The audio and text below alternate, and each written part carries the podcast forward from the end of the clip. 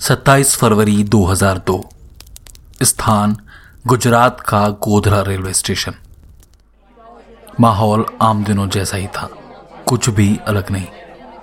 Station पर सब कुछ सामान्य था। सुबह तकरीबन साढ़े सात बजे एक ट्रेन गोधरा रेलवे स्टेशन पर आ रही थी।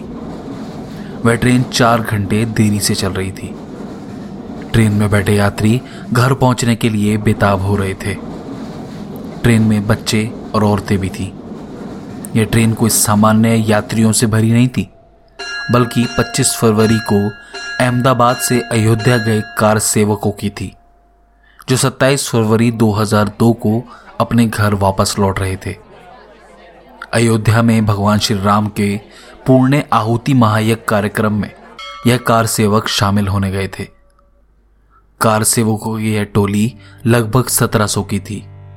राम का नाम लेते वक्त लौट रहे ये कार सेवक नहीं जानते थे कि वापस लौटते वक्त उनकी आँखें ऐसा भयानक मंजर देखेंगी, जिसकी कल्पना करना भी असंभव है।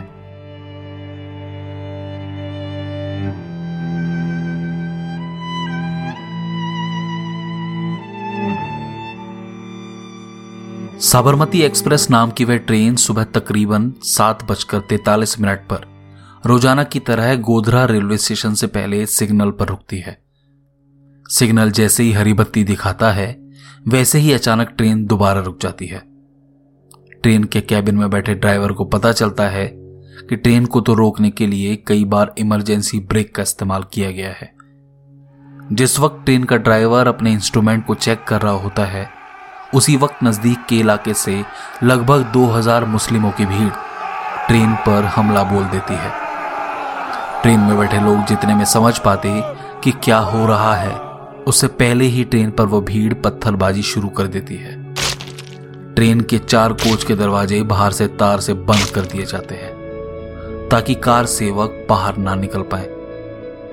ट्रेन पर एक झुंड पत्थरबाजी कर रहा होता है तो वहीं एक गुट साबरमती एक्सप्रेस की बोगी एस सिक्स की खिड़कियों से पेट्रोल डालकर आग लगा देता है।